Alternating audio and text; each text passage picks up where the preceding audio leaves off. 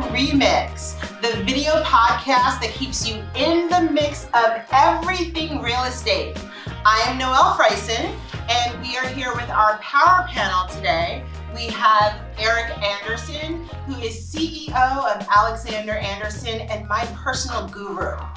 And we also have Nina Mary, who is managing partner of a Mary law firm, and I love to call him my rock star deal maker. So, in the past few weeks, we have gotten a ton of DMs, emails, uh, phone calls of people wanting to know more about how to build wealth through leveraging property. Everyone wants to know how can I make the money and how can I invest, invest, invest. So, today, we are going to be talking about how to build your empire through leveraging property, which is great because I want to build mine, right? But first, in that strain, I think Eric has something that's been going on with owning property because we're here in the Northeast. I know you guys are all over the country, but we're here in the Northeast and it's cold. It is freezing. I woke up to Freezing. 10 degrees. So, what have you been dealing with? Heat problems. Exciting. Brr. So either, Brr, get it? either you're too hot or you're too cold. I think the most fun heat problem that we're dealing with right now in one of our properties is we have the heat on and the air conditioning on at the same time. Mm. Talk about like deal kill, especially when you're the one paying for the utility bill. So um, we're trying to figure and work that one out, and it's uh, it's been an expensive, challenging proposition, and it's uh, very stressful. And, and you know when you have big properties like this building is probably forty thousand square feet, so the, the the gas and electric bills are like fifteen to three thousand dollars a month, and you know when you walk in and you're sweating, and then you see the heat on and the air conditioning's on, and the system is so old, and you don't know what the hell you're doing. It's just a lot of fun So, how are you rectifying it? uh, call the plumber. And the problem is that all the plumbers that are out there, some have different levels of experience. This specific property that we're dealing with is a 1930s property. So, you know, you have, let's say, younger plumbers that are like 20 and 30 years old. They don't have the experience that, let's say, an older plumber who's maybe 50 or 60 would have. And, you know, you can't necessarily just send a plumber to a property. You have to go, you have to learn, you have to listen, you have to make sure that you understand what's happening. So, a great tool out there today, and everybody I'm sure knows about this, is, is YouTube. So, you can Google anything and you can find it on YouTube and you can learn about it. And one of the, the things, a tip for, for everybody, if you're going into a situation where you have to have something fixed or where you have a problem, you know, in the middle, like you're, you're going to bed and you have an hour before you're going to fall asleep, start Googling how do I rectify this heat issue or talk about it and send out different words and then look at the videos and it just gives you a baseline to try to understand what's happening and to understand what's going on and it helps greatly um, it gives you credibility with that plumber if they don't know you it helps them um, not overcharge you it helps you kind of analyze because you may know the building a little better than they do you know it depends on the situation but um So, basically, don't go in cold. What, what kind of? what, what, what kind of- that was funny. that was funny Thank you. What kind of heat do you have there? Is it HVAC? Is it steam? Is it's it a hot water? steam boiler well, right there you go. That's why you're having a difficulty controlling the heat, and you're not going to be able to fix it. So, well thanks for that positive so look, guys, this He's kind of SOL. It- There's look. a chair over there for you. timeout chair. So, guys, this ties into um, know your product, know what you're buying, right? So, uh, there's heating in properties has been an evolution, um, just the same way as an engine has, right? It's kind of a similar concept. So, steam is how most buildings were heated. Uh, it was the evolution from your fireplace. You know, next came steam, and with steam boilers, what happens is you build up pressure, steam is released and that is how that property gets heated. Uh, it is almost impossible to control the temperature in different rooms. Every room has a Mhm. radiator, right? And there are these usually these beautiful cast iron things that come up because you know it wouldn't rust and it can handle the pressure. And you know you could change it, you can play with it, you can change the pressure, but at the end of the day, steam is notorious for being inconsistent. So your options there would be what you'd either have to do a conversion and run PEX and do a hot water Are system, you doing that? or you're gonna have to go HVAC. So, since Nima is an expert on heating, um, we actually have each individual uh, system has controls on it. Some of the controls are not working. So basically, he has valid points where it's very hard to control steam, but they make controls that literally just shut off the amount of pressure that can go into that radiator section. And there are certain controls that are not working. So when it's not working, it's just like full heat 24 7 whenever the actual boiler is on. Um, so that's our phase one of tackling. Phase two, this building also has a, a 1930s air conditioning system. Did they Um, have air conditioning in the 1930s? Dry They ice did. in the They basement. did. Um, so this system is so old that um, it's like the, the air conditioner is like the size of a school bus in the basement, and you can actually, if you've ever envisioned like walking on the moon or like a moon chamber for like testing an astronaut suit, there's like a room that you walk in, and it's just like sound deadening, and that's part of the HVAC system. It's it's pretty crazy. So we're actually putting in individual um, air conditioning sys- HVAC systems in each tenant's space. So probably a year from now, we're going to have a secondary heating system. So we could eventually shut off the entire steam system if we had to, and then give each suite the individuality of control. so are you going to go with the ductless system then? no, we're doing um, ducks. All ducks. All our ducks in a row. Well, that just puts us into how did you get these buildings? How did you leverage these things? How do you know so much about this because you've had several buildings? So I'm going to back us up and we're going to talk about what is leveraging property. Because I have to say, for years, for over a decade, Eric has been telling me, oh, you just buy this and you refi and you pull your money out. And I was like, I totally have no idea you're talking Greek to me don't bother my pretty little head, right? But I want to understand. Cheers, I drank mine. Um, I want to understand what is leveraging property, and they want to understand because they want to make money. You can you can start. You can start. So this is a super interesting topic. We actually touched on it. Um, I think it was two episodes ago when we started getting heavy into numbers about whether to keep. or Mm-hmm. That's why sell my everyone phone. was was was asking us, well, how do I do it? Yeah. So there's going to be multiple schools of thought. So I'll tr- do my best to remain neutral um, and just explain what leveraging property is. Um, if you have something worth ten dollars, right? Um, and let's think really, really simple, right? You have something worth ten dollars uh, and you own it, and you want to buy something else that's ten dollars. Well, you don't have uh, any more money because you spent all your money on the first thing. Mhm. Um, and we're not saying you bought it outright cash. You saved up, you financed that ten dollar your iPhone, you financed it, um, say hundred dollars. You financed it, and a couple years have gone by. You've paid it off, and now you have all this liquidity in it again because the debt's gone. But you haven't had an opportunity to save up to buy another. So you're thinking, well, what am I going to do? Because I have this hundred percent paid off item, and I, I, I want to buy more. So you go and you borrow against that again, right? But when you take that money, because now it's debt free, you don't put that money in your pocket as a personal amount of money. You use that to buy another asset. So now Mhm. you have one asset that has debt on it. Your first phone that was debt free now has debt. Say you get about 80%, 75% of the value of that phone, so you get $7.50. Then you go and you buy another phone that's $10. Now you have $7.50 because you Right. took it from this phone and you put it towards that other phone. Now you can then put the other $2.50 yourself and you can now own that 100%. Or now this is going to get tricky, guys. So remember, picture your first phone, and now I'm drawing lines. There's a line here, phone two, right? Phone two. You can buy phone two 100% outright, or only borrow two dollars and fifty cents against it because you took 750 from phone one. Or you could take that 750 and divide it by three.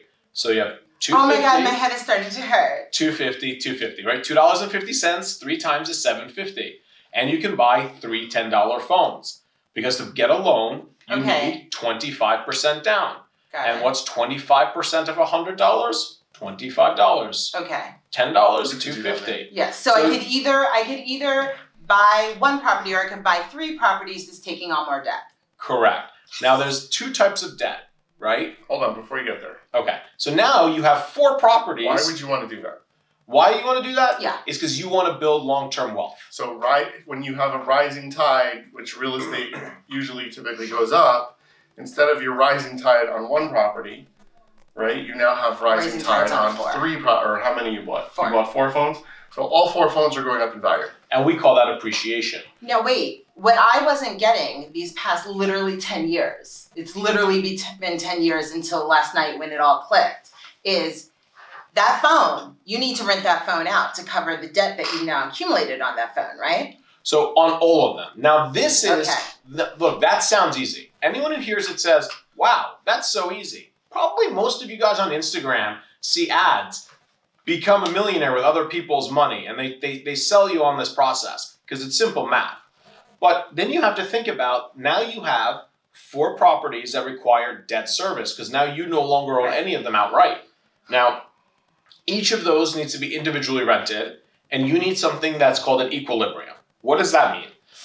That means your cost of money, the cost to borrow that $7.50 on these three properties has to be has to be less than the return on the investment.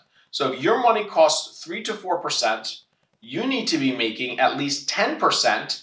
So you have a 6% spread, right? Cuz what's 10 minus 4 is 6. A 6% spread for either profit allocation reimbursement towards that 250 that you now divvied up to pay off the first loan or a savings fund to take that three and turn it into six after you've paid them off And to dumb that down, that's called cash flow.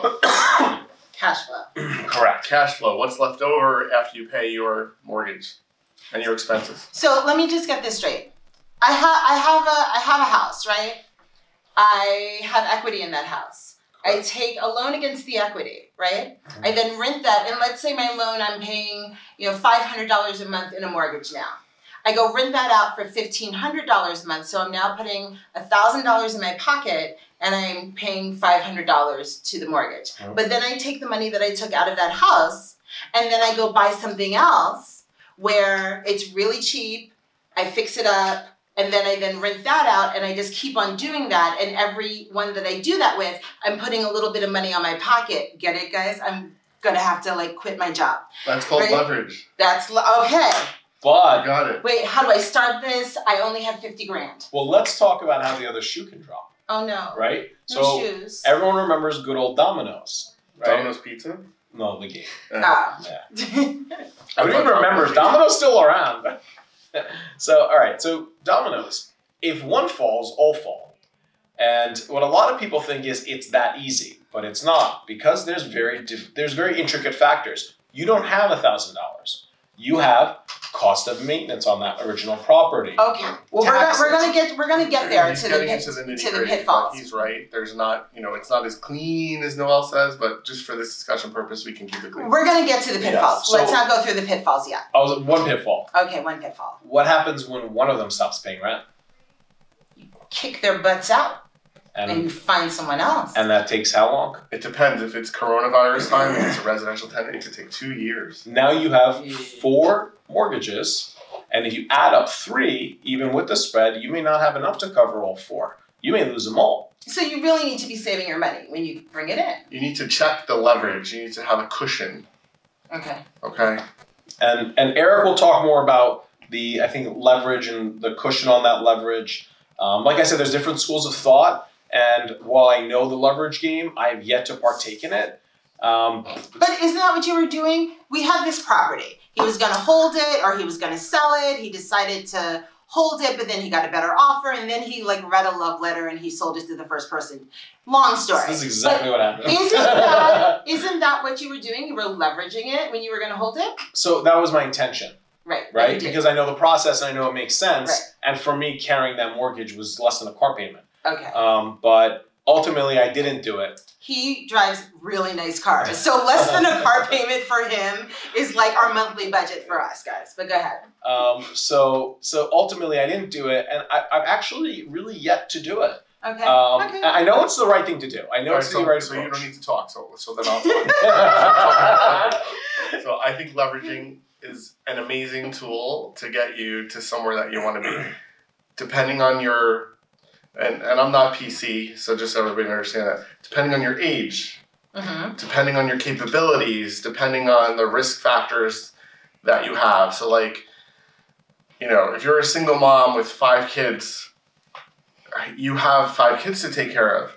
So it's going to be much more difficult for you to Mhm. start something because you have to take care of those five kids. If you're a guy that has no kids and no wife, or a woman that has no kids and no wife, and you're God, I miss those 23 days. years old, okay, and you have a job making eighty thousand dollars a year, if I and you saved up a hundred, if I took all your money away because You'd you're be fine. over leveraged, like Nima said, and the dominoes fell in the wrong direction, you lost everything. You're 24 years old and you could start over. Big friggin' deal. You could. People don't make money. Like I know tons of rich, rich, rich people, and they didn't make their money until they were like 55 years old. So you have your life ahead of you. I always say, the younger you are, start early. Yes, The he less does say risk that. you are, just do it, just do it. He does say you know. that to everyone. Everyone. Well, let's let's take let's take fifty grand. Okay, let's take fifty grand. Um, I have questions coming in, and guys, I'm not going to forget about you. But let's take fifty grand. If I have fifty, how can I start this out? Give it to the capital fund that Omar wants. Omar's not here today, so he doesn't get my money. so my Eric, what are your thoughts on that? What do you do with 50 grand? yeah, how do I start? Um, What if I have fifty? so one of my business partners goes to either Yonkers, Monticello. Racist? No, gambling. You go bet. You put it on the roulette, red So or are black. you telling me I can't do anything with fifty No, you grand? can. You can. So um, you just have to start small. We talked about in some other uh, other um, episodes. We talked about FHA loans. Mhm. You could go get an FHA loan, three percent down. Um, you could buy something and build your cash flow that way. Um, But we're talking about buying crappy properties, right? Yeah, look, Like I, really crappy I- I- properties, I- making them better. I'm going to be the Debbie Downer here. Mm. The leverage game requires, in my, if you're just leveraging because you have some money and you want to borrow completely, yeah, they just borrow, lend on everything. That's called leverage. But if you want to have an asset and leverage off that asset, which is what I think the conversation today is, you need to have an asset that has no debt on it that you can take debt from or equity in it sufficient to go buy more. So if you only have 5,000 and no properties, 50,000, the best case scenario for you is you can buy a um, $500,000 property because that's 20% down. It still doesn't cover your closing costs. You'll get financed the, re- the rest of it, but you're really not going to be on the. But wait a minute, wait a minute. Let's say I'm going out to we we've talked about this, and guys, we're in New Jersey, so there's Sussex County. My fiance lives in Sussex County. There are cows out there. Okay, they're literal cows, and like it's it's the middle of nowhere. You've been buying in Sussex, right? Mm-hmm. Mhm. Can't we find a fifty thousand dollar home that's falling apart that no one wants to touch, no bank wants to touch, and buy that and fix it up and then rent it out? Hundred percent. Um, That's what I want to do. But that's not leveraging. Why not? Um, It's- then I would it- put hold my on. It- equity it's into it. it's not leveraging to start, but once you fix it up Right. and then you get a tenant in there, now you've bought something at fifty thousand, put in twenty five, so your out Right. pocket is seventy five. It's now worth one hundred and fifty. Correct. Then you you're go leveraging. get a new mortgage. Yeah. So you recoup your seventy five. That's what I want to do. Okay. You now have a positive cash flow. You're making money, uh, and then you take that seventy five again and you go do it again. That's called leveraging. Yeah, but even in Sussex, 50's not going to get you anything. So we can't address every Hundred. possible. we can't address every possible scenario, but they're out there. You just have to look. You could buy a condo. You could buy an apartment. Right. Um, you could buy a piece of land. You could buy a fixer-upper house. You know, I started. I bought a house. That was the first thing I did. I found the crappiest garbage house Right. in the best town that I could possibly find. You know, I had thirty thousand dollars. I bought a house for one hundred and thirty. Didn't have any more money. Used all my credit cards to fix it. Then I tried to refinance. They wouldn't refinance it. They're like, you're over Oh, that's one of my leveraged. questions. Your credit, you're maxed out. So I'm like, what the hell? so I had to go get a home equity loan.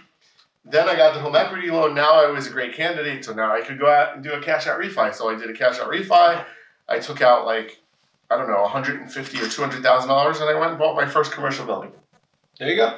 So you, That's you, how you do it. you start somewhere, and, and that's that's exactly you know what leveraging is. Right. But Can You- you, do this in other states? Because And then the domino fell, and my commercial tenant didn't pay, and then I had to eat Burger King for like six months. Um, but I made it through. There you go. There's your Yay. domino. that was, You're like, kinda- that was kind of morbid.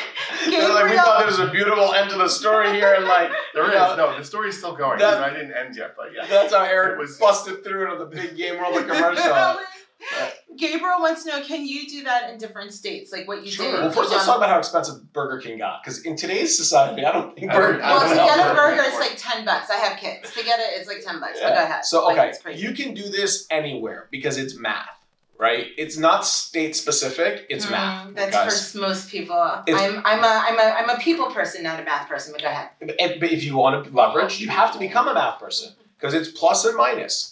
It can you can you can even do it in the in the metaverse now. Buy something low, sell high. Buy something, build value when it appraises or it increases in value. Then suck that value back out and buy something else and do the same thing over again. So you can do it in every state, in every country, in every platform possible. Okay. It's just a concept of economics and math. So And leveraging doesn't just apply to real estate. You could have, Cars. you could be running a, uh, you could get a contract to, to deliver donuts to people for a thousand dollars, and then if you find somebody out there who wants to deliver those donuts for five hundred, you've just now given them that contract. You've just made five hundred dollars on top of that. So that's like a form of Leveraging. leveraging. It's borrowing against Yeah. something of value to make money on something else. Yeah. So in our market, probably fifty thousand dollars wouldn't work. But if we're out in Florida or North Carolina and in the sticks, maybe that would work. So you have to It know can your work in area. our market too. Eh, Look, there's always deals. There's always opportunity. I mean, it, that it's tough for uh, for guys like Eric and myself to to to take our opinion out because we think a certain way now. Mhm. But yeah, look, everyone started with some. Probably most people start with less than fifty thousand dollars. So okay. I did. yeah, so with thirty, Thirty. right? so Okay. yeah, you can do it. You just have to find the right deal, and then you have to find a way that you can build that equity very quickly. When we say it's it, we can't do it, no, it's just very difficult because now it's so hard to find good deals that the opportunity to find a diamond in a rough and build value to it is just become a lot more difficult. But it is still possible. You're right. You just need to look harder. You need to focus more, and you need to find that right property that you can do this with because it's all about just timing and value. Do you need to know about houses? Like You know I know yourself. no, but you know a lot about well, you know more than me, right? About like Well, oh, that's easy. No. it is easy. Just though. kidding. No, it's But hard. then about HVACs and like, you know, cracks Uh, in so something or I happen to come to have grown up in a family that had a lot of building experience. But as I said, there's something you can't learn on YouTube. You know, I- Omar, who's a personal friend of mine, his family had zero experience in building or houses or any of that stuff. And he's flipped, you know, tens and But tens and tens of how- how- houses just because he went out, he tried it, and he learned. And did he screw up his first deal? Did he break even on his first deal? But you know, as I've said before, you have to be in it to win it. You have to just go out and try something. You have to take a s take stock of what your risks are. Do the education. Ask people for help. Don't don't just ask one person. Ask five people. Don't be afraid. If someone doesn't want to help you, then just walk away from them. But ask the questions. You know, um, the one thing I can tell you almost 100% is never buy something that doesn't need manipulation what do you mean? um, doesn't need to be enhanced, either fixed, like cosmetically, or fixed because it has legal issues like easements or, you know, some kind of lawsuits on the property, so or always buy something that has like problems. buy buy something that has an issue. Okay. Because but before you buy it, make sure you know what the issue is. I think it fixes. and then make sure you have like you know you could take Nima a deal and he could tell you how if an issue is fixable. You know, like he was just telling me a couple weeks ago, he's like, we have to go buy lots that have what they call flag lots, where they have no access, where you they're landlocked. And he's like, Whoa, there's a whoa, good whoa, law. Oh, we're not gonna Remember be dis- that? we're not gonna be Um, disclosing my new whatever. tactic here. I won't tell you what it is, but so there's there's ways. That's he my can scheme of help you. 2022. All right, so I'm sure you kind of forgot that. But Uh, um, so there's ways to figure out how to do things. You have to figure out what it is. You know, if you see a building that's empty, Mhm. That's also it could be a gorgeous building, but it's empty. Maybe they can't figure out how to get a tenant. You know, maybe you're creative, maybe you have contacts in the city, or maybe it's vice versa, and you can come up with an idea to fill that building. Now all of a sudden you've just done something that that prior owner couldn't do. So so, guys, what, what Eric's talking about, the term for it in the industry is value add, right? You have to add value because if someone else already added the value, what are you buying? You're not you're you're buying something that's already priced at market. Right. right? So you want to buy under market. That means you need to be able to add something to it to give it value. mm-hmm. Um, while I'm usually like kind of a pessimist here to everyone, um, I will say where there's a will, there's a way. If you're willing to learn and you're willing to put in the work, you don't need to know. You just need to be willing to learn. Um, my background, I actually have a bachelor's of engineering from Stevens Institute of Technology. So, irrespective of being a lawyer, um, my dad was big He's on. like, I'm a lawyer, I'm an engineer, I'm also a heart surgeon. Go ahead.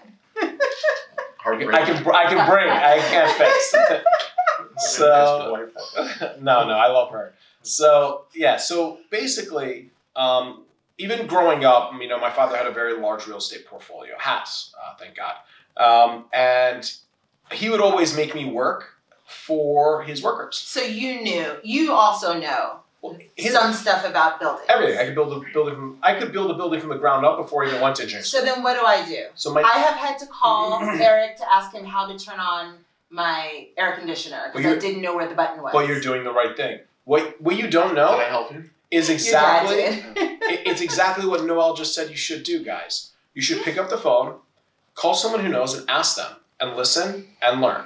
And learn once so you don't have to keep calling. Pay attention and actually care, Yeah. right? My dad used to always say, you can't tell someone to do something that you don't know how to do because either one, you'll be taken advantage of. Guys, I can't tell you how many times I have Yeah. contractors come give me bids and they shovel so much bullshit out of their car before they even get to my door that I have a tough time even like walking them back to their car. The stuff these people say is so dumb. And then you respond and they get insulted that you know that they're full of crap, right? And it happens 98% of the time. The 2% of the time it doesn't happen is the people I hire, right? Mhm. It- Only two percent. no, it's only 2%. And then you know what? They last for like a year and a half before they get full and they're not making money and they start ticking up their prices a little bit and they got to go bye bye too. So do you so do you find contractors? You have contractors that you already work with, I'm assuming. I do. I cycle through them because they usually don't last. And that's Why? because human nature, people get greedy, right? Someone, your friend today, all of a sudden, everyone working for you all of a sudden starts thinking, well, why do you have it? And you make too much money, so they should charge you more money. They don't have a balance of, you know, there's different people who make different levels of money on a transaction. I'm sorry, right? My plumber shouldn't be pulling up in a nicer car than me. Well, hold on, hold on. So, Neem is right.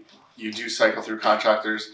I have some contractors that have been around for 10 years, but majority you do cycle through. Not all of them take advantage, but a lot of them, a lot of them do. A lot of them get jealous of a situation. That's fair. Yeah, it's Um, not universal. But it, there are good people out there. There are good contractors out there. There are people that care, and it's super important. Like we talked about earlier, going on YouTube and trying to understand something. Like I just, I just fixed my dryer. Like I don't know, two months ago, just because I was like. I just felt like I wanted to try to fix it. Not, I really didn't want to do it, but it was one of those things where you wake up and you're like, "I'm going to be a man today, and I'm going to fix something."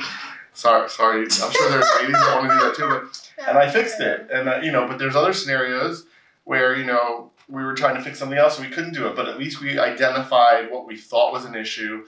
We were able to relay that to the contractor, and it helped eliminate the the shit shoveling that you were talking about.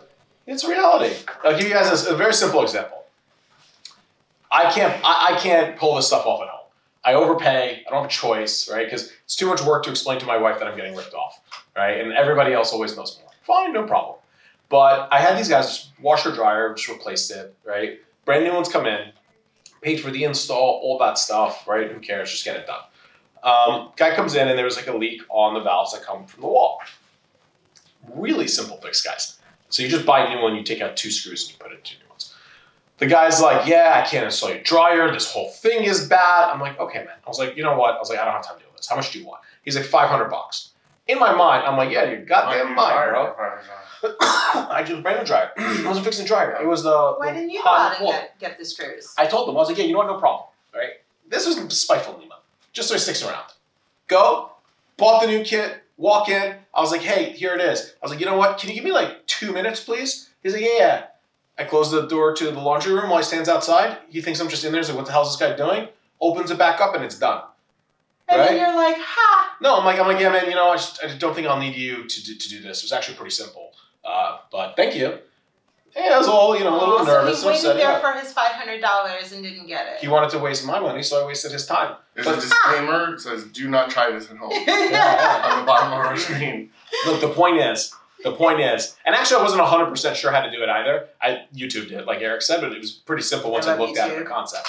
But look, at, or I had another guy come in, an electrician, right? He's telling me all this stuff has to get pulled out and blah blah blah blah blah. I just looked at him. I'm like, dude, what are you talking about? Grab it, rip it, throw it in the dumpster, take the wires that are good, and just run it. You'll be here for two days. So the guy gave me a quote of like eight thousand dollars. So I sat him down and I said, okay, you want $8,000? I was like, how many days do you think this will take? He goes, oh, I don't know. It could take me two, three full days because they can't really lie about how much time. They're not going to say it's two weeks and they're done in three days. Okay. I'm like, oh, that's great. I was like, so I sat down and I broke down the cost of the material it was $600, $700. I was like, so you think that your time, two days of your time, is worth $7,000, $3,500 a day, eight hours a day. I literally broke it down for him. I was like, so I should pay you close to $400 an hour. How many people on the job? It's one or two guys max need it. I was like, I was like, how does that make how does that make sense? So I said no, right? I told I, I'm not rude. I'm usually like I'll let you know. The guy's still texting me.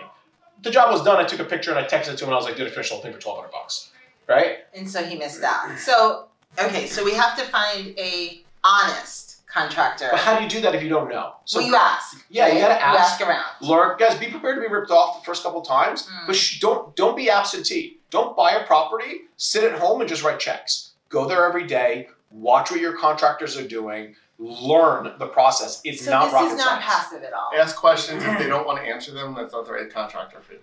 Okay. Yeah. You know, unless it's like two in the morning and you have 40 apartments with no heat, then you're kind of screwed and you gotta, Then yeah, you you gotta say, know, but there's no there's honestly, always a way. there's And- no and- such thing as pa- uh, to me. Unless you're worth a couple hundred million dollars and you can put things into groups where it's managed, there's no such thing as passive investing. Okay. And, and don't feel, don't ever feel threatened if Mhm. someone tells you something horrible is going to happen, like you have to do this now, or tenants are screaming at you saying, if you don't fix my heat today, you're going to be arrested. Like none of that's going to happen. If you're aggressively trying to solve a problem, Mhm. and if someone gets a town involved because you have no heat, and you show them the steps you're taking, and you show them that your contractor was there and the part was ordered, and it's going to be enough another five hours. Like most people are normal and will work with you, and you're not going to get in trouble. It's you know, so just take it slow. And and to Eric's point, there should actually be an entire talk on this, not to be bullied by inspectors. Because inspectors, I would speak, I would say 98%, in my opinion, right, have this power complex. Um, I'm going through a problem right now, and I'm just going to sue. You're right because Oh. he's a lawyer. He All can take care of inspectors are himself. on this side. though. Listen, at the end of the day, do what's right. And if you do what's right, don't be bullied. A lot of these inspectors want to be bullies, right? Do the right job, document it, evidence it, and then when they give you a ticket, have no problem going to trial. Fight them. After a good number of them, But they're that's going to so learn. easy coming from a lawyer. I have no problem going to court. You like live for court. You are like Even if I wasn't a lawyer, it's just doing what's right. All right, so yes, Mm. what he's saying has merit, but because it's him, he can get away with things that like 95% of the rest of us can't do. I know a ton of inspectors. There are a couple assholes. Most of them are great, and the ones that are assholes are like a little bit like this. You have to remember there's a lot of people that are always trying to get stuff over on them, so they Right. get frustrated and they're stressed.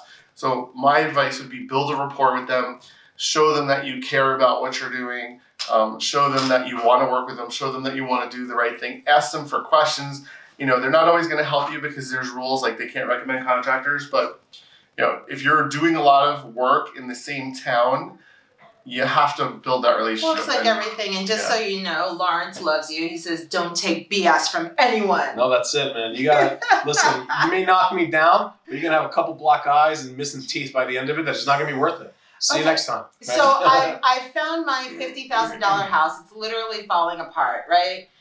What do I do? Put What it do, together, sell it, and don't put a seller well, disclosure. no, no, out. no. I'm going to rent it. I'm going to rent you it. don't have to I'm going to rent it, right? So where do I go first? What do I start on first? What should be my priority? Should I be adding bedrooms to it so it's like a better property? Should I just be doing cosmetics? Kitchen, Should I- bathroom. Kitchen, bathroom. Why well, first kitchen? would be how much money do you have to put in Okay, I have fifty. Right, I spent my fifty on it, so and do you have $10000 left or I do you have I have 50000 twenty thousand dollars left. Okay.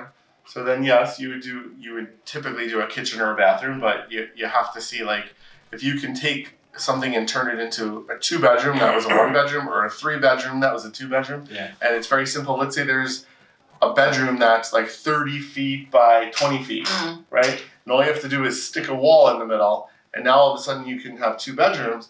That may be better than updating that bathroom because if the bathroom is in great shape but it's just old, you've now created value by being able to add Another bedroom. another bedroom because people want that. And So- that's going to make your total. Eric is budget. my dear friend, and he saved me with a disclaimer, so I'm gonna save him with a disclaimer What's right that? now.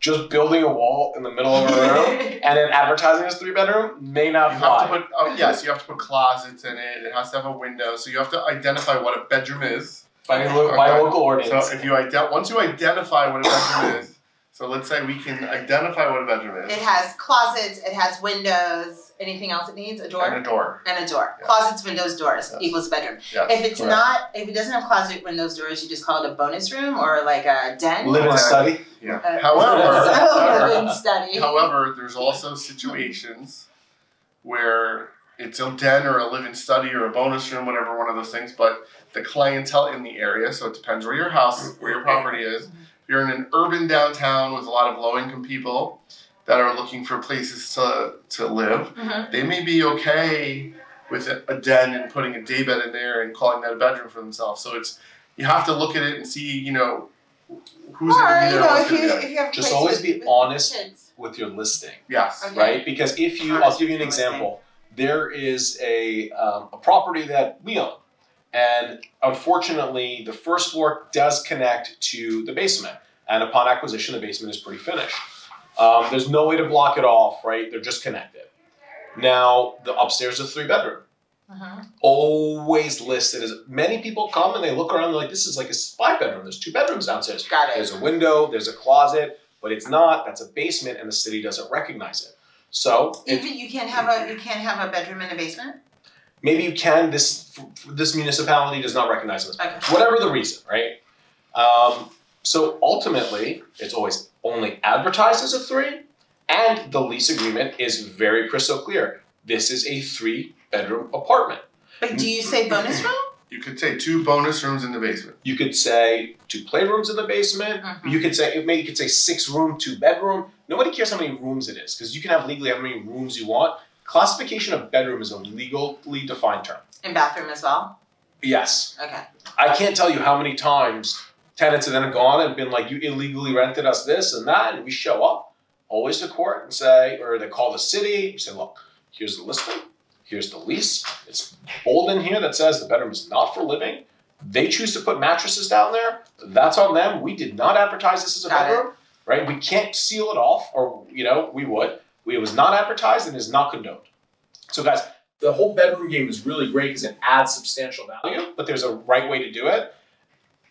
You have, that's something you have to follow protocol. on. like, you can renovate a bathroom and no one knows, but adding a bedroom is, you know, something that ultimately should end up pulling permits for. And But the question was, what should we do first? So it all Right. depends on the situation. There's you add so much more value with a bedroom. Yeah. Guys, a one bedroom to a two or three bedroom It's is huge, astronomical in right. rent increase, right? Right. You can add 30%, 20% to your rent overnight, and it'll cost you 400 bucks to build that Which wall. if you really means- do it. Or if you have a half bath and you could turn it into a full bath. If you have a four bedroom house with one bathroom or one Yeah. full bath and one half, and you can somehow take a closet and turn that into, you know, add it to your powder room and make it into a full bath. Now you've just created. huge value. Yeah. Huge value, right? Because that makes a big difference to your consumer who Right. comes in. They don't all share four bedrooms, share one bathroom. Can you imagine? So I have bought it, I've rehabbed it, Mm. I've added a bathroom and a bedroom. I'm really excited, which has made my the value higher, so now I can take more money out of it, right? Correct. Correct? Now do I go find another place? I just take that money and go find another place now? First, you have to refinance it. Oh, that- you refi. Okay, so tell me about the refinancing process. What is that process?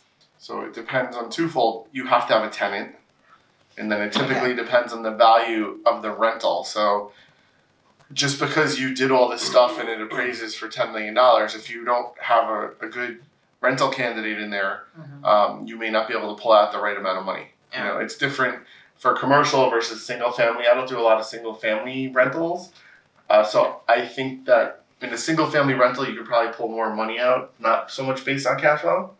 Whereas if it was like a commercial project, Yeah. it's all based on cash flow. Yeah, if I think, Yeah. To, to Eric's point, I think he's right. So um, you can you can get a mortgage on a single family as an investment property, but it's a much higher interest rate um, than just getting a regular cash out refi. Um, on a But that's what I property wanted to do. because you're just cash going- out yeah, refi. because then you're Yeah. just going on the appraised Right. value of the property. Now, on occasion, there's two ways to appraise. It's either just the appraised market value, or they can look at your rent roll and cash flow value of the property. okay. Commercial, Eric is right. It's always cash flow because that's what dictates commercial property, right? But What's what, your, what if I'm doing single family? What do I want them to look at? The I want you to sell it. no, no, no, no, no. I then want leverage to, it. Leverage the money. No, I Go want and buy a to sell couple it. multifamilies with it. You're on the wrong show. We'll do a, Goodbye. we'll do a flipping show later. So Uh, wait, so wait, this appraisal thing. Tell me about the appraisal. Is that what's going to tell me how much this property is worth? So the bank will send their own appraisal. You can get your own appraisal in advance so you have an idea whether it's worth your Okay. time or not. It's going to cost you anywhere from 500 to 1000 bucks. Or you can ask your local real estate agent to give you kind of an MMR and they'll do a market. CMA, competitive market analysis. Yeah. Um, and they'll tell you, look, this is roughly what, what the property costs. Um, but yeah, when you go to get a mortgage, they're going to send an appraiser out. What if it appraises too low? Then what do I do? You're out of luck. You can appeal it. Usually they don't really change it based off of an appeal, but there's like a 10, 15% chance. Appraising low. So if you had an appraisal when you wanted and Mm-hmm. you added all these wonderful things to it, unless the But market it's going to changed, appraise higher. unless, it, unless you took you like two years to do it and then the market changed, it's not gonna. Have you ever had anything appraised low and then appealed? Have you ever won an appraisal appeal? Um, I haven't, but I've heard it happens. So when you're The urban myth. Yeah. It happens. So it's, it, that I think is more for when you were um, buying a property. Like if Okay. you're buying a property and it doesn't appraise, I've I've had scenarios where we would have to go and determine what competitive what, what products were used, what comps were used to make that appraisal happen, Mhm. and then we would argue that those are wrong, and we would provide new ones, and then we could get the appraisal higher. Um, I've had it in commercial where people didn't interpret leases correctly, where you'd have to be like, look, the cash flow is actually greater. Um, Yeah, Yeah. yeah. To, to Eric's point, um, it, it especially in one families, it's it's you just depends on what appraiser you get and whether he wants to do a good job or a bad job. Um, and okay. guys, the reason for that is mortgage companies aren't just like, oh, you're asking for five hundred, that's your purchase price, so we'll give you eighty percent of it. No, it's eighty percent of the appraised value. So if it Okay. appraises out at four hundred, they're not they're not going to even they're going to lend you eighty percent of that, right? So three twenty, and now you're stuck in a situation where you have to figure out how are you going to pay the balance or the spread. Mm. Um, so appraised value is far more important, especially when it becomes a single family uh, issue. Multifamilies, it goes to Eric's point, it's more towards commercial. That's cash flow because the bank will look and say, hey, if you're making 10K a month off this, you can pay our mortgage of three, right? Okay. And there's different types of loans. So you can go to like your big like Rocket Mortgage or Quicken Loans for that single family refi. Mhm. But you could also go to a small bank, and a small bank is probably going to treat that more like a commercial deal. Um, And they may look at the cash flow. So there's there's different options. That's a whole, mortgages are a whole other. No. But yes, you got to do that, and then once you do that, and then you pull out that chunk of money, and you go do it over. Then you rinse and Another- repeat. Yes. Got it. But again, doing that is risky. So make sure your risk tolerance is sufficiently established to be able to handle if one of your properties goes empty for one, two, three, four months. You should have a six months minimum of backup. Yeah, I'm, I'm with Eric on that. I know that sounds like a lot of money and a lot of time, but guys, that's how you're safe. If your property's empty for six months, there's either something wrong with the property or it's an apocalypse. And understand this different. So Oh, if we you're could doing- go into apocalypse. if you're you doing got a single pandemic. family homes or if you're doing Right. apartment buildings where it's re- residential, it's much Mhm. easier than commercial. You know, so you have to know what you're buying. Even Uh, residential, I think your six month thing is really Well, it depends how many tenants. If you have five tenants, six months, yes, it's always good to have six months. But if you have one tenant, then you're screwed 100%. If you have six tenants, in theory, if you're you, you get You're only screwed screwed a like a little. sixth of a Yeah. you know. So it depends on what it is. But the other option is just have a wealthy family friend or a wealthy father or mother or aunt or uncle who's like, hey, I got your back. Go do your thing. If you ever need anything, I'm here. Or take Will a line you be of my credit. wealthy friend or family or uncle?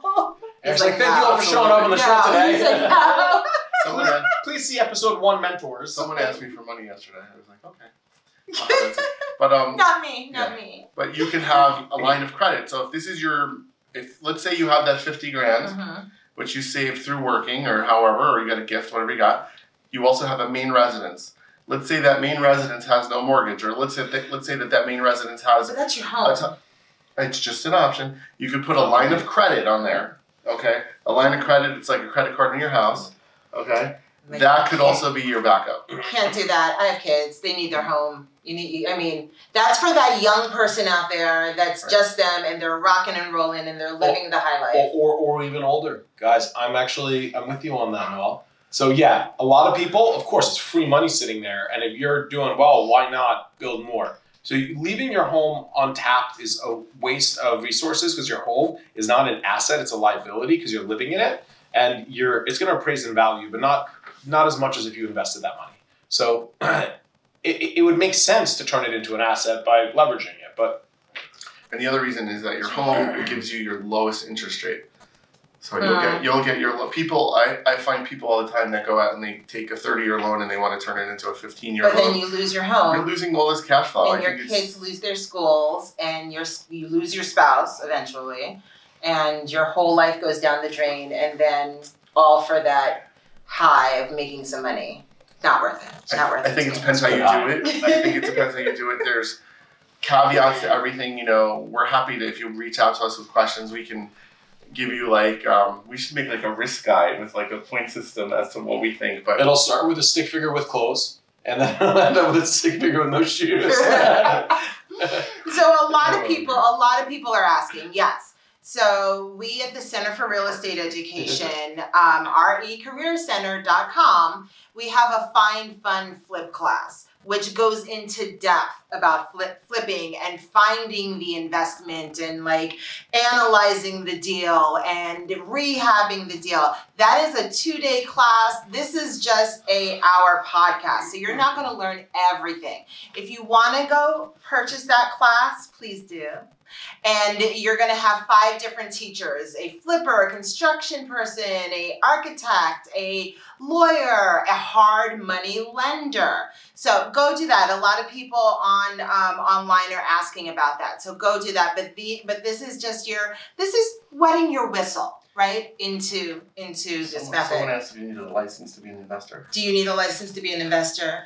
You know, no, you just need money. license to kill. You You, just don't need need any money. license. Yeah. You just need to have the um, the chutzpah, the huevos, And you, you the, need, vo- the whatever, what other words. I don't know, the FCC may come in and crack down on You need us. to have Lots the of people are courage. super You need to have famous. the courage to go out and try it.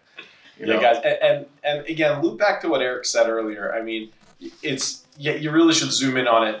It's not a stupid thing to just look at YouTube on how to do something. Um, I, you know, I'm not touting my horn. I'm an engineer. I've built houses. I've been in the game since I was a kid. He's a superhero by night. Uh, I still I still go to YouTube because there's things that I'm just interested in how other people do it and how it should be done. And it, it's there's so many people who put up videos and walk you Mhm. through the process and watch a couple because you'd be surprised how simple something is. It just seems complex because when you look at like something and it's just so overwhelming and you're like I can't figure this all out. But if you watch a simple tutorial or a video, you're not the first person having a leak problem. Right. You're not the first person who's having a steam distribution issue. You're not the first person whose roof is leaking. I don't know how else I word that, Too right? much steam. So at the end of the day, other people have had these problems and other people have fixed these problems. And we live in a society where people thankfully love to share. You know, worst case scenario, you end up on Reddit. You never know. Worst, And, and don't be afraid to make it your own. So, like, if you find five different things out there, you know that doesn't mean that they're right. That doesn't mean that they, that fits your scenario. Combine It's- it. Right. It's just like if you have manipulate it. you go out and ask people advice from five different people, like everybody has their agenda in their mind as to why they're Yeah. giving you that answer. And that's not you. You know, we're all individuals. We all have our different risk tolerances. We all have our different interests. Mhm. You got to be you. You got to do what works for you. So just go out, get educated, and then make your own decision. And then try it. And you can adjust it. It's not like you have to be like, okay, this is how I'm going to be for the rest of my life. No, you know, you could be like, well, I like my bread toasted, but then you know, next week you could be like, I don't like it toasted. Like you can change. It's okay. Sounds like my kid. knowledge is power, guys. So really quickly, do both of you use property managers for your for any rentals that you have? Mm. I know you have a property manager, don't you? No, I'm on and off about them, right? So, look, property managers take 5% to do what? Answer some phone calls and Then They're the go-between between you and your tenant, so you don't have to deal with the There- tenant. There's so many platforms now that exist that act as almost digital property managers that track it better. That are that the tenants can pay the rent through the portals. So what if Mr. Jenkins has a leak in the middle of the night? Then he's going to be calling NEMA. Tim Jenkins? Yeah. Oh no, I didn't mean that. He's Jensen, Jensen, but yeah. I Look, just sure. drive the That's a that's a very small minded way to look Okay. at it from my perspective, but I'll deal with that and I'll, I'll distribute. But I have a secretary. I just I'll have my secretary deal with it. To me, it Most depends. people don't have a secretary that they can have. yeah, They don't have exactly. any. So look, exactly. t- it depends on how many units you have, right? If if you have enough units where it makes sense to have a property manager, okay. no offense, you also can make enough money to hire a secretary.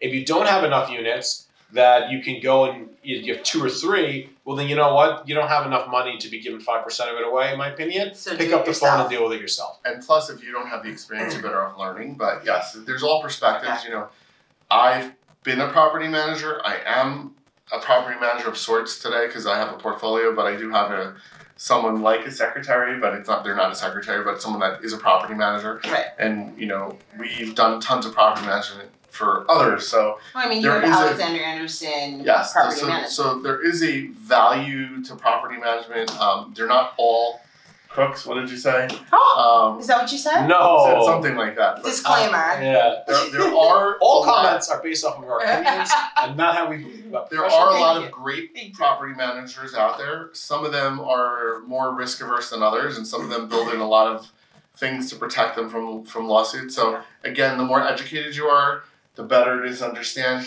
Um, and, and it'll help you understand how to make a decision. You know, just remember that no one's going to do it the way you would. Uh, you know what my biggest issue is with property managers? Hmm. It's not their actual job. It's the fact that they are usually so busy, or Mm. this is not everyone, but they'll pay contractors whatever they want.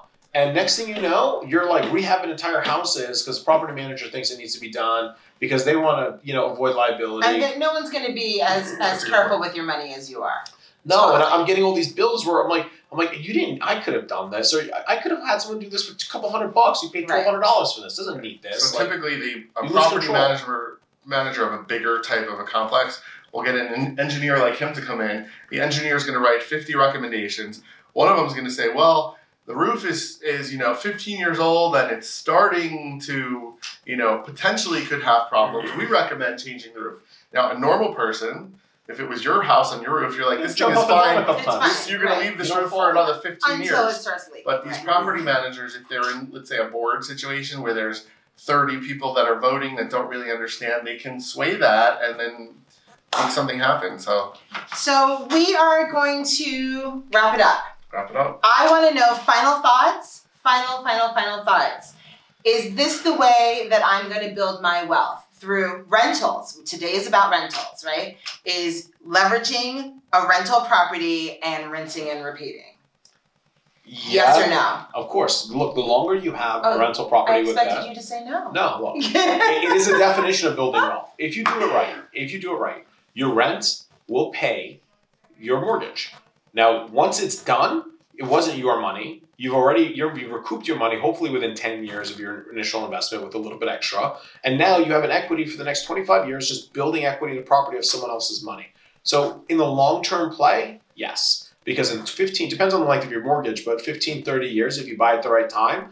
By the time you're sixty years old, seventy years old, this you have could, that could be my you have income. a debt-free Okay. portfolio, cash flowing you Mm. into eternity, with- and that's something you can leave to your kids with absolutely no debt, and you've now set up the next generation of your family for wealth. It's all about the cash flow. It's all about the cash flow. The more money that you get to keep after you do something is what it's about. So, yes, rental properties are an amazing way to do that.